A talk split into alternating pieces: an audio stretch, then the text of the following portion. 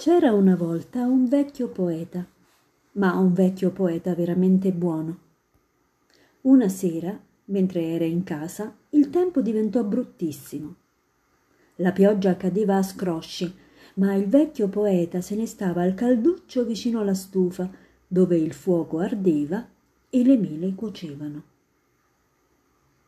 Saranno zuppi fino alle ossa quelli che si trovano fuori con questo brutto tempo, disse, perché era un poeta molto buono. Oh, apritemi, ho freddo e sono tutto bagnato, gridò un bambino fuori. Piangeva e batteva sulla porta mentre la pioggia scrosciava e il vento smaniava contro i vetri. Poverino, disse il vecchio poeta e andò ad aprire la porta. Lì stava un bambino tutto nudo. L'acqua gli colava giù dai capelli biondi. Se non fosse entrato certamente sarebbe morto in quel cattivo tempo. Poverino, disse il vecchio poeta prendendolo per mano. Vieni qui, che ti faccio scaldare. Ti darò del vino e una mela perché sei un bel bambino. Lo era davvero Aveva gli occhi come stelle luminose e i suoi capelli biondi si inanellavano con tanta grazia, pur essendo grondanti d'acqua. Pareva un angelo, ma era pallido dal freddo e rabbrividiva in tutto il corpo. Teneva in mano un bell'arco, che però era tutto sciupato dalla pioggia. I colori della bella freccia s'erano tutti mischiati insieme per la grande umidità. Il vecchio poeta sedette vicino alla stufa e si prese il bambino sulle ginocchia. Strizzò l'acqua dai suoi capelli, riscaldò le manine tra le sue e gli preparò del vino caldo.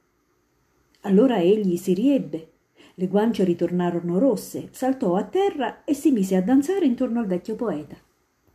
Sei un bambino allegro, disse il vecchio. Come ti chiami? Mi chiamo Amore, rispose. Non mi conosci? Ecco il mio arco. Io tiro, sai? Guarda il tempo ritorna bello. La luna splende. Ma il tuo arco è sciupato, disse il vecchio poeta. Oh, che peccato! esclamò il bambino. Lo raccolse da terra e lo guardò. Oh, adesso si è completamente asciugato, non ha sofferto danni. La corda è ben tesa, ora lo provo tese l'arco, vi pose una freccia, prese la mira e colpì quel caro vecchio poeta proprio in mezzo al cuore. Hai visto che il mio arco non era sciupato? Disse e ridendo forte se ne andò. Che bambino cattivo! Colpire a quel modo il vecchio poeta che lo aveva fatto entrare nella stanza calda che era stato così buono con lui e gli aveva dato il buon vino e la mela più bella. Il buon poeta giaceva sul pavimento e piangeva. Era stato colpito proprio nel cuore. Poi disse Ah, che cattivo ragazzo è amore.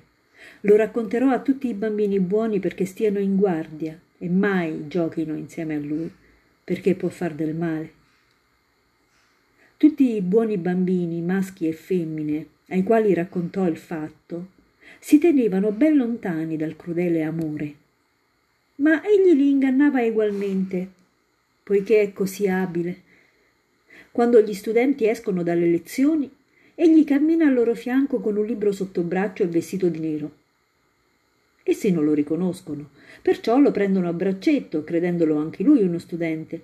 Egli allora scocca una freccia nel cuore di uno di loro quando le fanciulle escono dalla casa del pastore o quando sono in chiesa, anche allora egli le segue. Proprio così. Va sempre dietro la gente.